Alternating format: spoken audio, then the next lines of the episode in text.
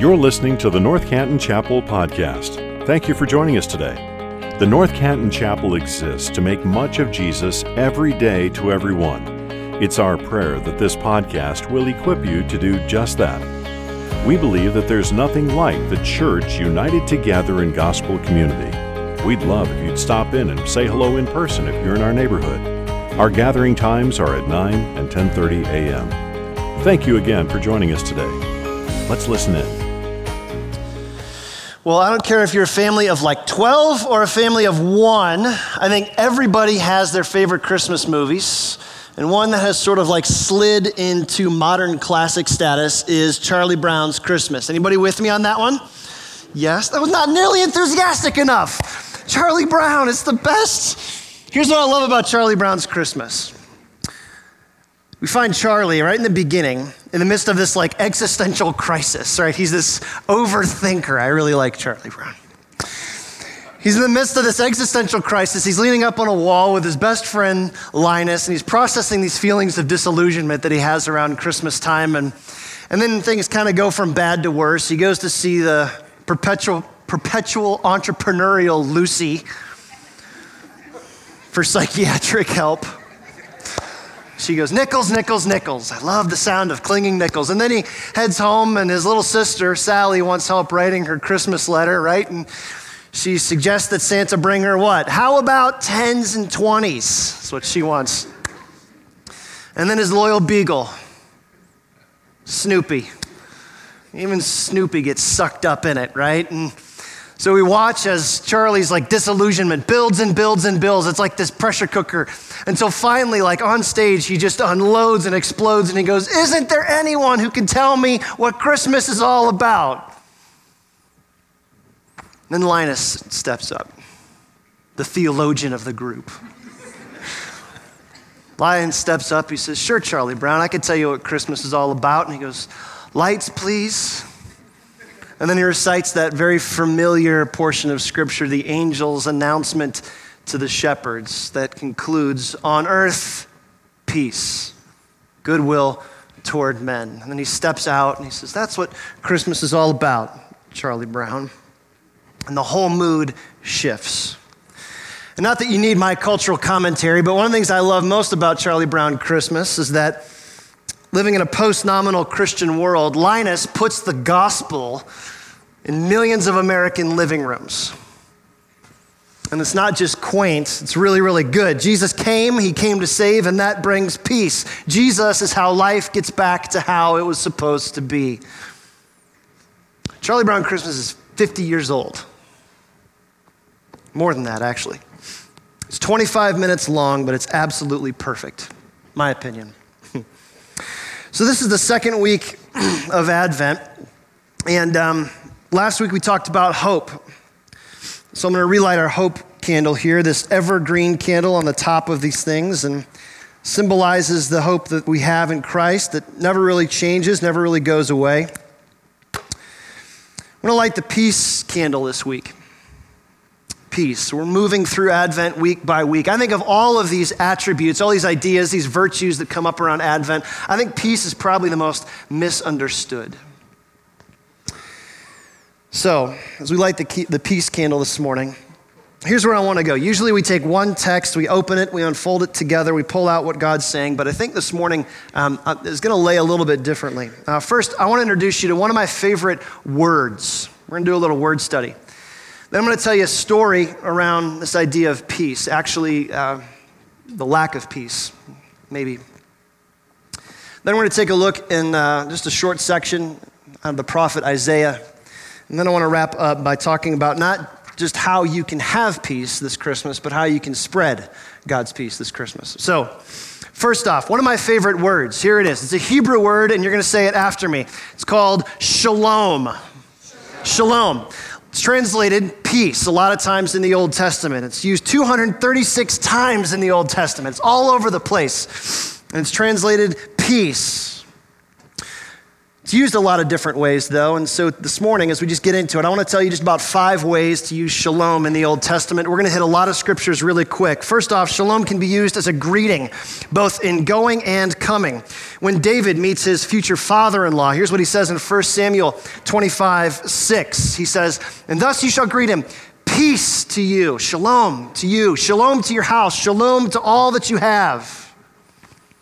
Later, when Eli even bids farewell to Hannah in the temple, he says, Go in shalom. The point is that shalom should be a part of the fabric of our relationships just as much as hello and goodbye are. Second way we see shalom in the Old Testament is it's always used relationally.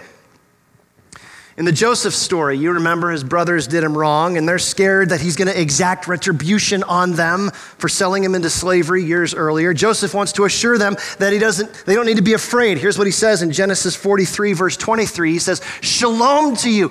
Do not be afraid. And for shalom to be shalom, for peace to really be peace, fear has to be far away, and relational restoration has to happen.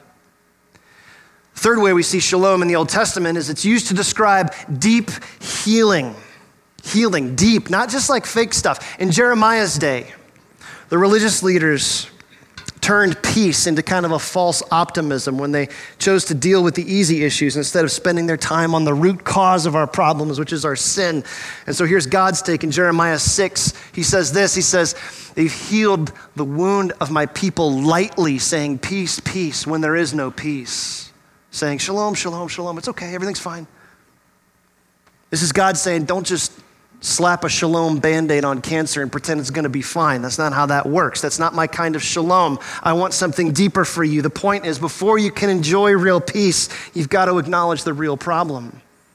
God's peace is complex, isn't it? Fourth way we see shalom in the Old Testament is it's something that God invites us to do. God invites us to work for shalom. In Psalm 34 14, here's what he says Turn away from evil and do good. Seek shalom and pursue it. This extends into the New Testament when Paul writes this in Romans 14, verse 19. He says, Let us pursue what makes for shalom, for peace and mutual upbuilding. And then back in Romans 12, I love this one. Romans 12, verse 18. If possible, as far as it depends on you, live peaceably with all. The point is that God's people, we ought to be known as people of peace. Last way we see shalom show up in Scripture, and this is probably the most meaningful, at least I think for us is to remember that shalom is actually a gift of God. It's a greeting, it's relational, it's deep healing, it's something for us to do, but it's also a gift of God. Isaiah 45 7 says this. This is God speaking. He says, I form light and create darkness. I can make well being and calamity. Well being is the word shalom. I am the Lord. I do these things. Speaking of protection, Leviticus 26 6 says this I will give peace, shalom in the land, and you'll lie down and you won't be afraid.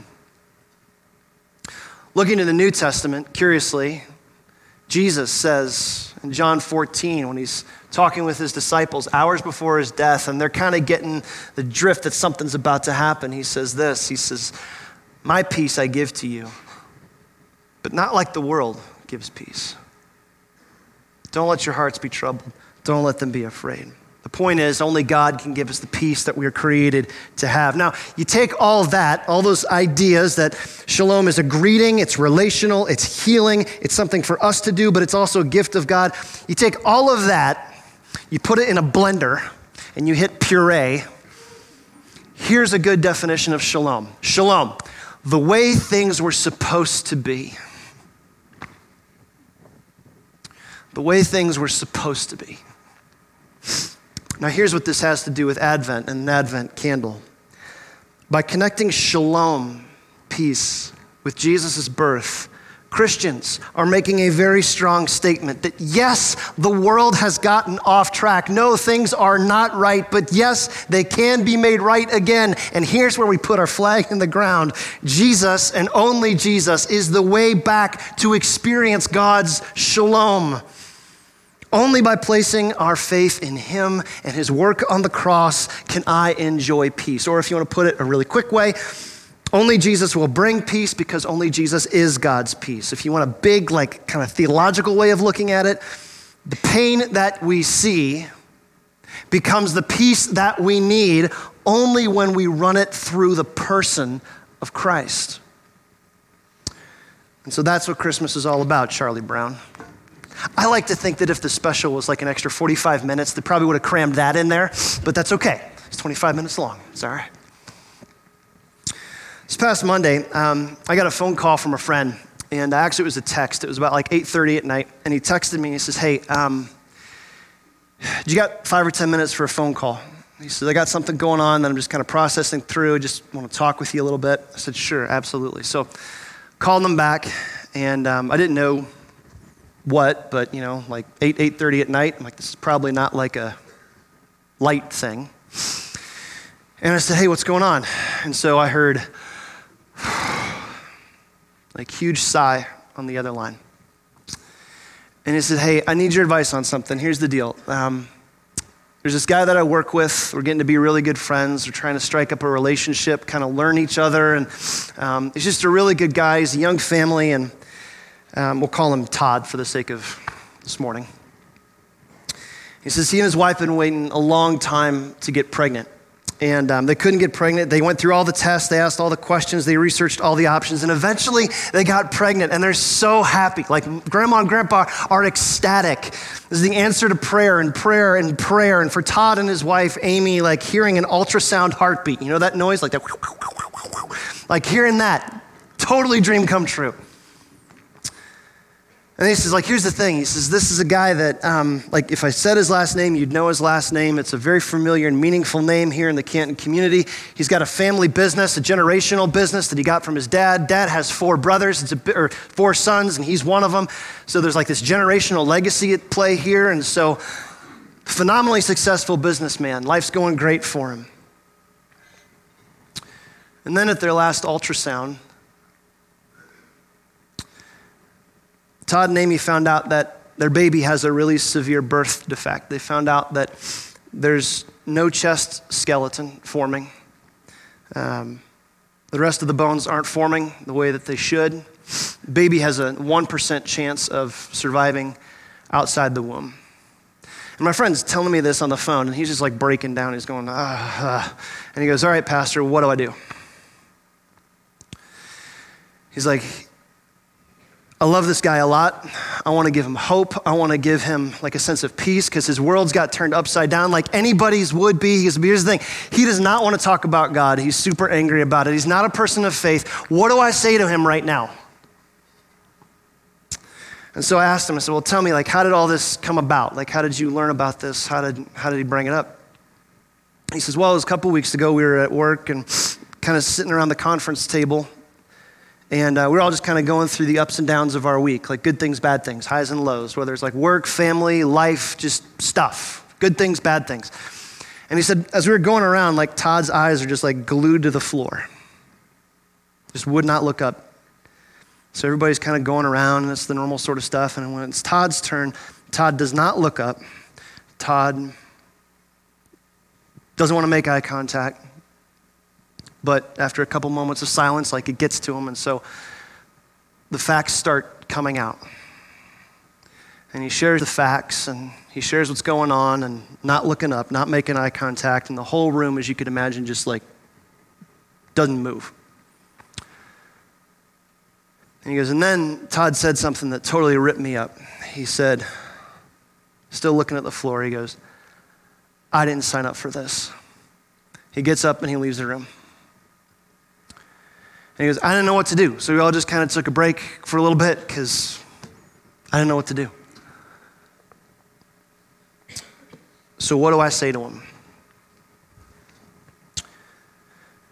That feeling right now that you're feeling as I share that story that happened this last week, that is the feeling of unshalom, anti shalom, disrupted shalom. It's real, it's powerful, it's deep. This vacuous, empty space of non words where absolutely nothing can be said that just fixes it all. I didn't sign up for this. That is non shalom. You ever have an I didn't sign up for this moment? The hard exhale of shattered expectation, broken dreams, feeling overwhelmed, just absolutely crushed. I didn't sign up for this. This is not how this is supposed to go. Not here, not now, not this way. Like, I've been in that space too, like more than once. When the peaceful picture that you imagined of how things would go just kind of like goes up in flames.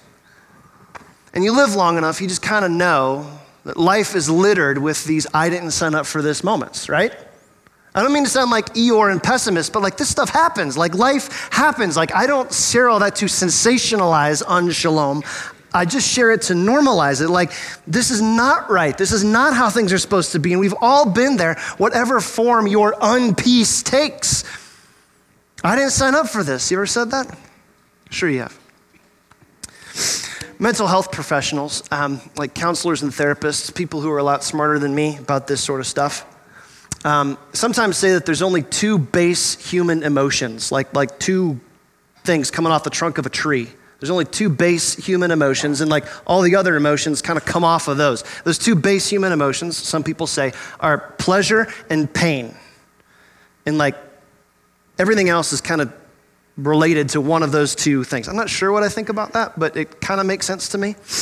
And so Monday night, phone in hand, I asked my friend, I said, okay, so when you heard I didn't sign up for this. What did those words sound like to you? And he goes, They sounded like frustration and disappointment and anger. Absolutely.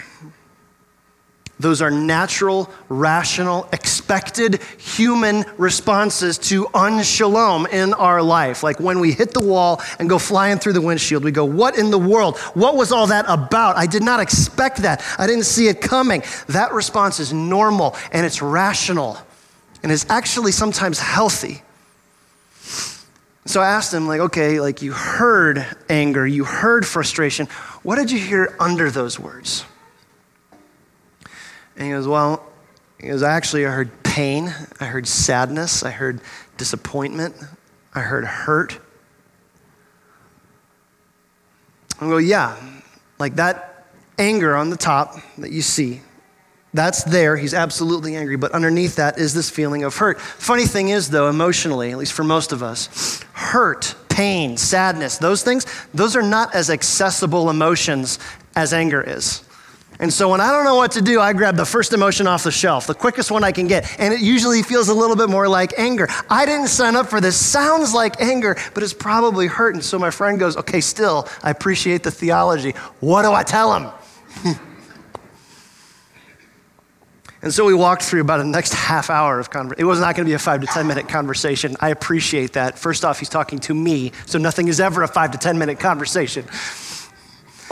But here's what we walked through um, this is where it gets a little bit heavy. Like, this is my experience as a Christian, but it's also my experience as a pastor. I think there are few things more immobilizing than anger without an object. What I mean is like when we feel hurt, when we feel anger, whatever we experience it as, anger wants a source. Like I want something to be angry at.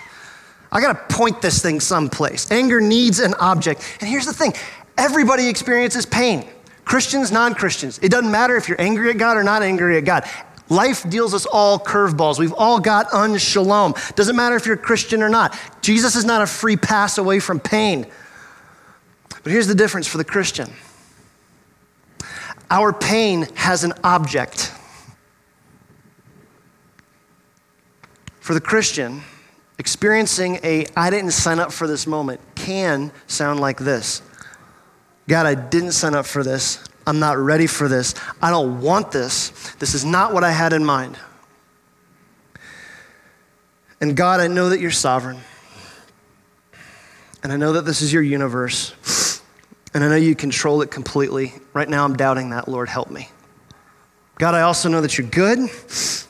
I trust Christ, and so that makes me your child, and I know that you want good for me. And while I don't know why this came into my life, I know you've got a reason. And even though I don't know it, I'm yielding to it. I know you are forming me, and even though I don't like it, I'm submitting to it. And I know that you're working for my purpose, and even though I don't see it, I am ready for it. And so give me the strength to do whatever you're calling me to do. You're a good father who makes peace from my pain, so let's go.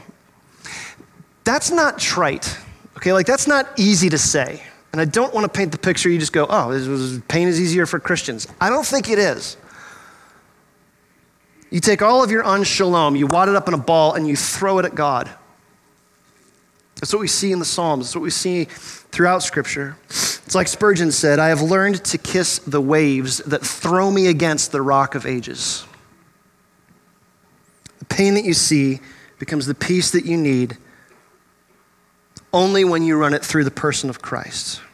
It's not quick, it's not easy, it cannot be flippant. But for the Christian, pain has an object. Now, contrast with somebody who does not know the Lord, or somebody who doesn't have any hope beyond this world. If you buy the idea that there's few things more immobilizing than pain without an object, what do we do? A couple of things. First off, sometimes we get stuck, like we just get immobilized. We don't know what to do, and so we don't do anything, just like deer in the headlights. Again, very common, understandable human reaction. You just get stuck. That works, but maybe not for a little, for a little while, but not long. Because your pain needs an object, and you can't just sit with it and bottle it up. It's got to go somewhere. And so sometimes what happens next is that pain turns horizontal and I go, all right, all this unpeace that I'm experiencing in my world right now, I'm going to turn it on somebody. This is your fault. This is their fault. This is a system's fault. Somebody didn't do their job. Somebody dropped the ball. If only, you, right? Sometimes it goes horizontal. But usually, eventually, we just get closed off. We take that pain, that unshalom, the anti peace that we experience, we take it down into the deep places of our souls. We build a little room around it and we wall it off. We close the door and we lock it, making sure that our pain is inaccessible to others, but really inaccessible to even ourselves.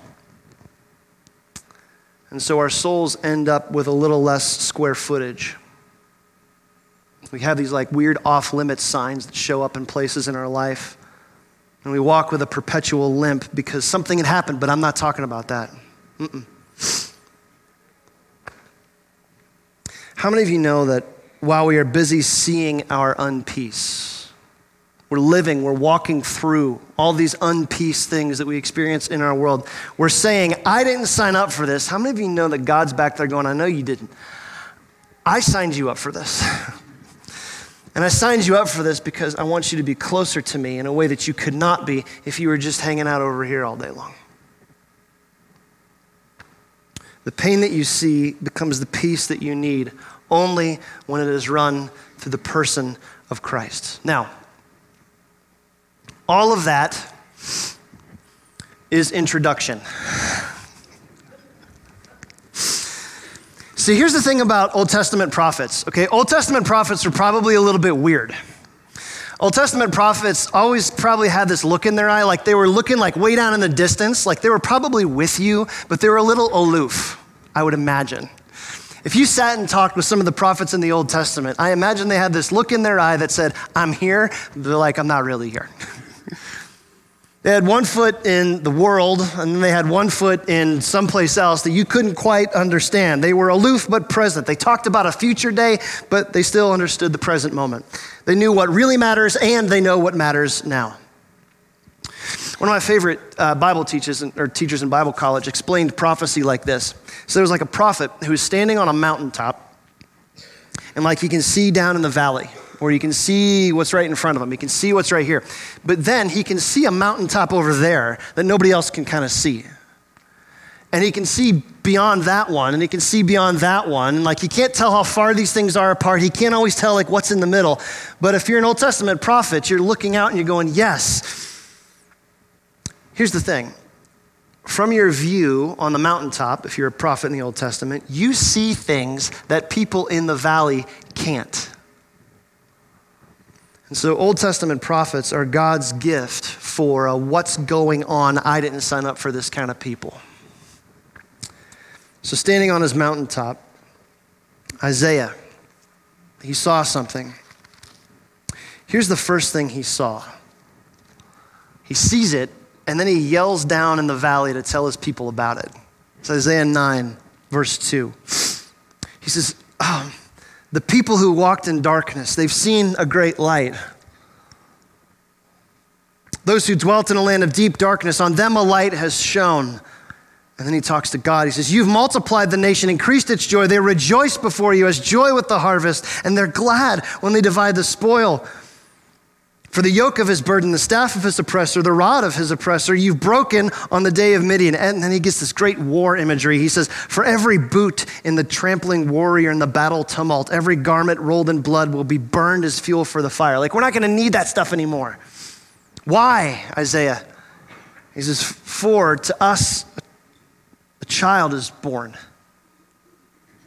To us a son is given. The government will be on his shoulder. His name will be called Wonderful Counselor, Mighty God, Everlasting Father, Prince of Peace. Of the increase of his government and his peace there will be no end on the throne of David and over his kingdom to establish it and uphold it with justice and righteousness from this time forth and forevermore. The zeal of the Lord of hosts will accomplish this. This is Isaiah standing here 700 years before Christmas, yelling down there, going, Guys, I can see something coming up here. It's like a mountaintop away. I don't know how far it is, but gosh, it's going to be so good. Just sit and wait for a little while.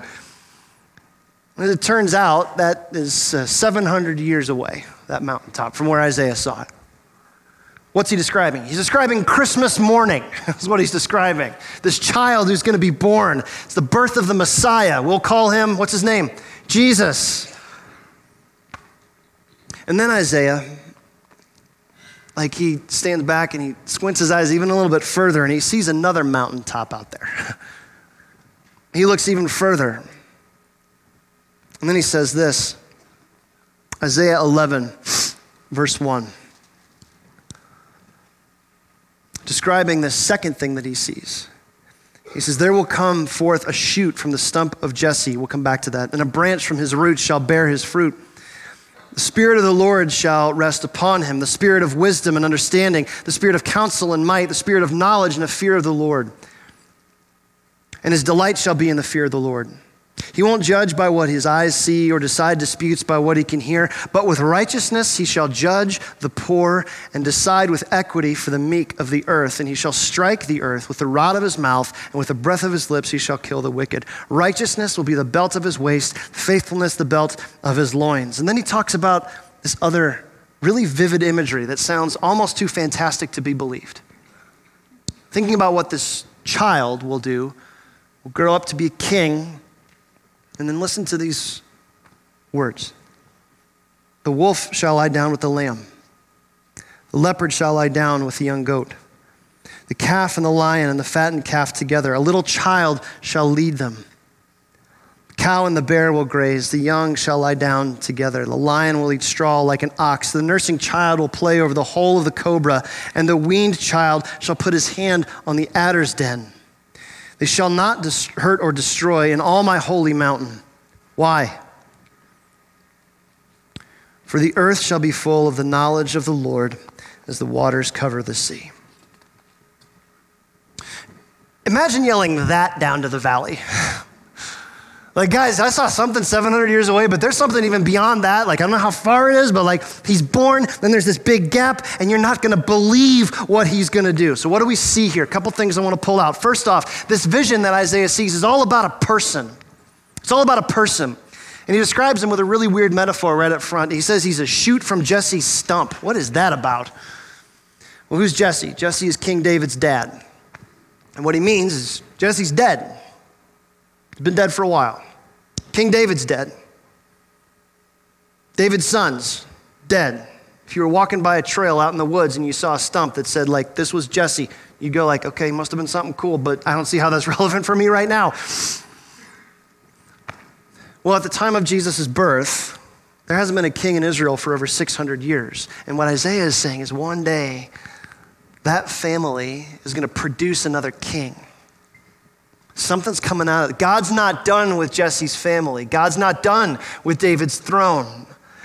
David's going to have a great, great, great, great, great, great, great, great grandson who's going to do something awesome. What's he going to do? Verse 2 The Spirit of the Lord will rest upon him. The Spirit of the Lord, like that pillar of fire, sea splitting Spirit of the Lord. Yes, that one. It's going to be on this king. Verse 3, he's going to lead like nobody else. He's not like other kings who are looking for power. His heart will incline to the poor, to the people that need it. Verse 5, he'll be known for two things righteousness and faithfulness. What he says he'll do, he's actually going to do. Who is a king like that? Second observation about Isaiah's vision this vision of peace destroys worldly conflict. And this is one that you see, it leaps right off the page to you.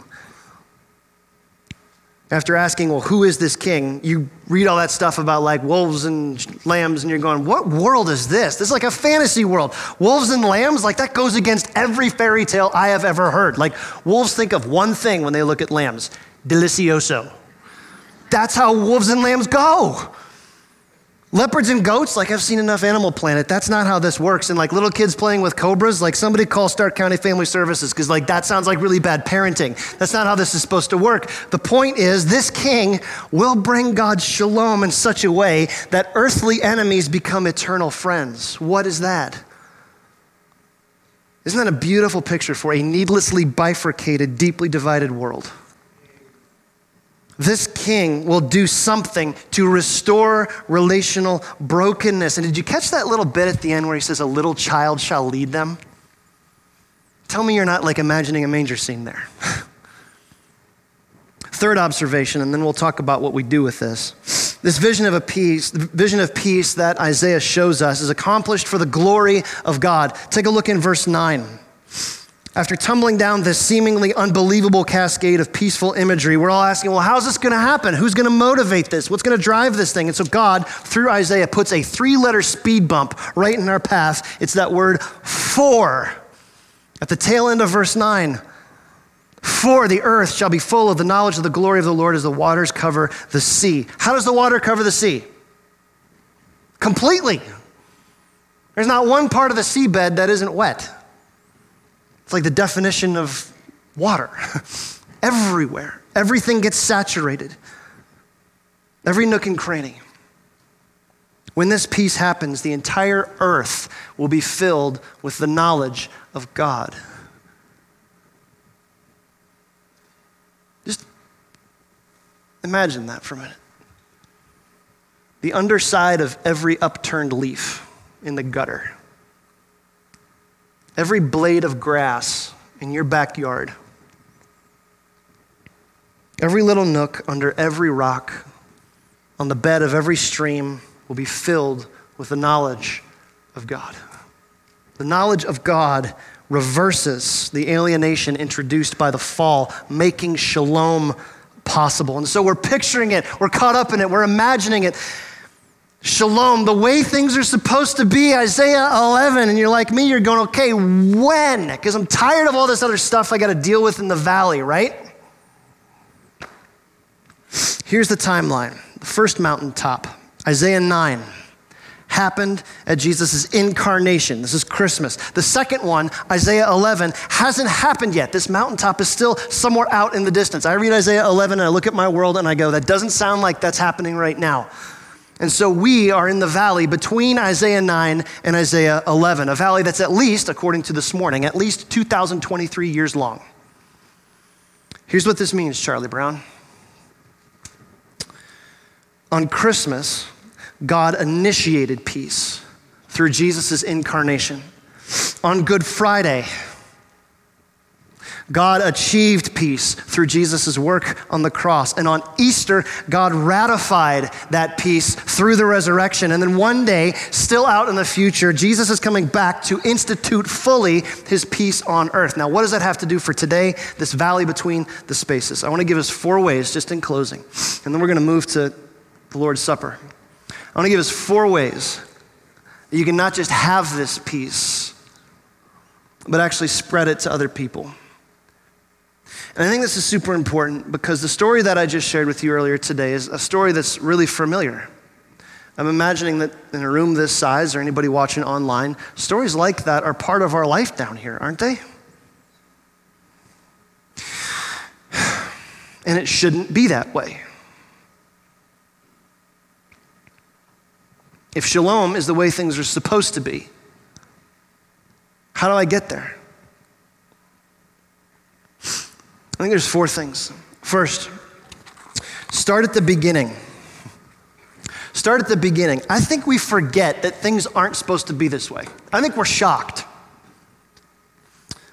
I think we forget that shalom, though, was there in the beginning. I think we forget the garden. Like our spiritual great, great, great, great grandparents, Adam and Eve, enjoyed perfect shalom with God and with each other. No brokenness, none of that stuff. And none of us were there, and so we don't know it. but taking God's word by faith, we believe that that's what that was. That's where the beginning of our story started in perfect shalom. That's why we want it. I think it's just woven into our DNA as people. We've never had it, but we want it. Second thing we need to do is we need to be very serious, very honest about the problem. Earlier, I said before you can enjoy real peace, you got to acknowledge the real problem. So, what's the problem? It's really simple and it's really deep. I'm a sinner. Adam and Eve ate the fruit, you know that. We inherited it. What that means is that on my own, I love things that God hates. Theologians call this the fall. And we experience sin in lots of ways in this world. Sometimes we experience it just because the world has fallen. Just everything is subject to sin. Sometimes we experience this as collateral damage, like somebody else, just a bomb went off and I'm right here next to it.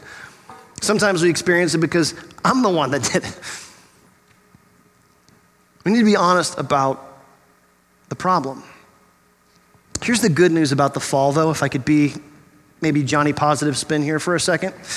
The good news about the fall is it's the most democratizing thing to ever happen to humanity because it happened to all of us. We're all in the same leaky boat. Nobody gets out alive. We are objects of the world's unpeace, but sometimes we're contributors to it also.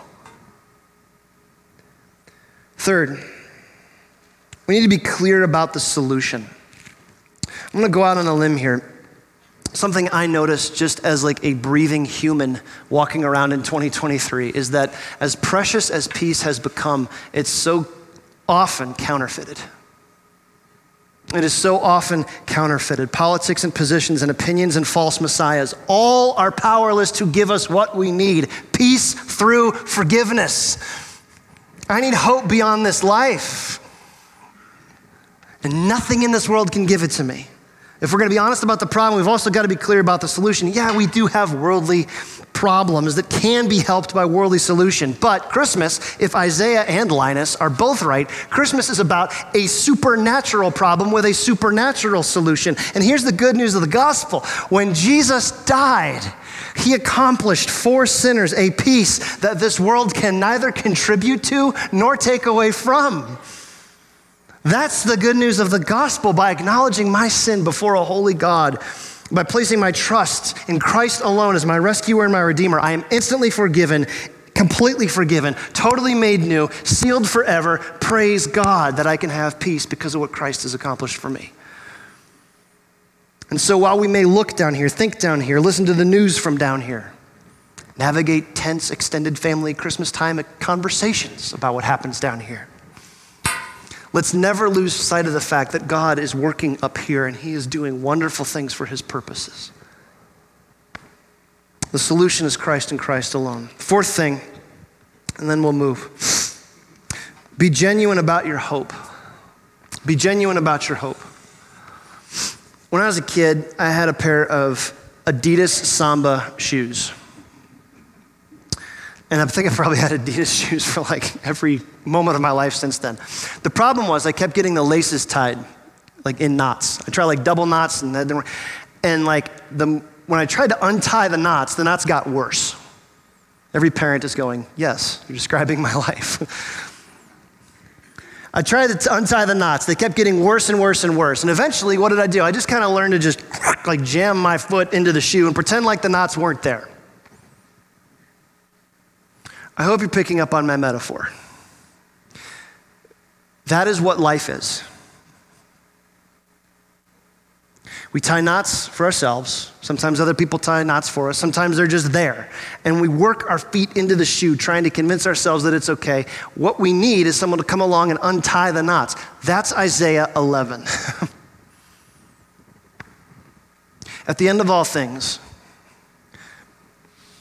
this is what our Savior offers us is restored shalom, peace, back to the way things were before any of us have ever experienced it.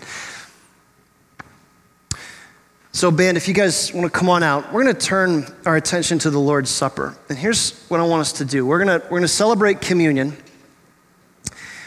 and then we're going to sing a song uh, together. It's a Christmas song, but it's one of these Christmas songs that kind of spills the banks of Advent called O Come All Ye Faithful.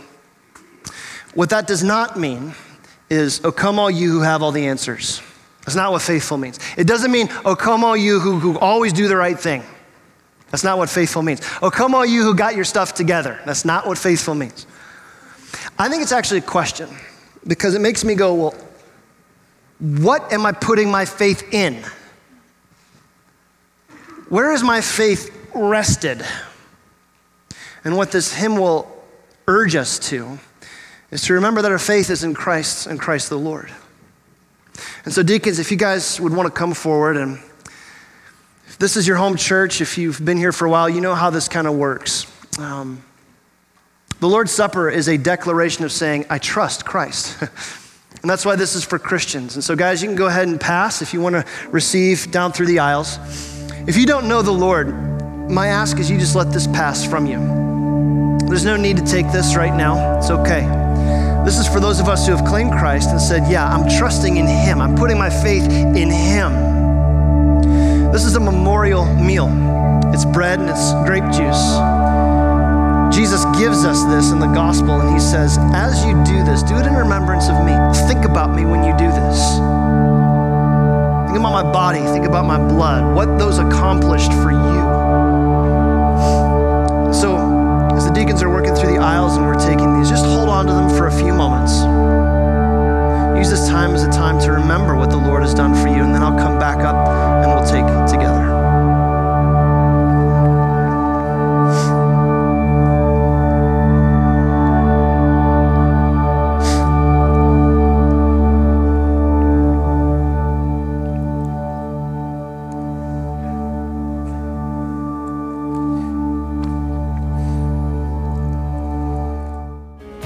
Thank you for listening to this episode of the North Canton Chapel Podcast. If this ministry has blessed you in any way, please share this episode with your friends or spread the word on social media. If you subscribe and leave a five star review, it goes a long way to helping us make much of Jesus every day to everyone who hears these podcast episodes. You can also donate to this ministry at ncchapel.com forward slash give. Thanks again for joining us. May you go out into your places and spaces, making much of Jesus every day to everyone.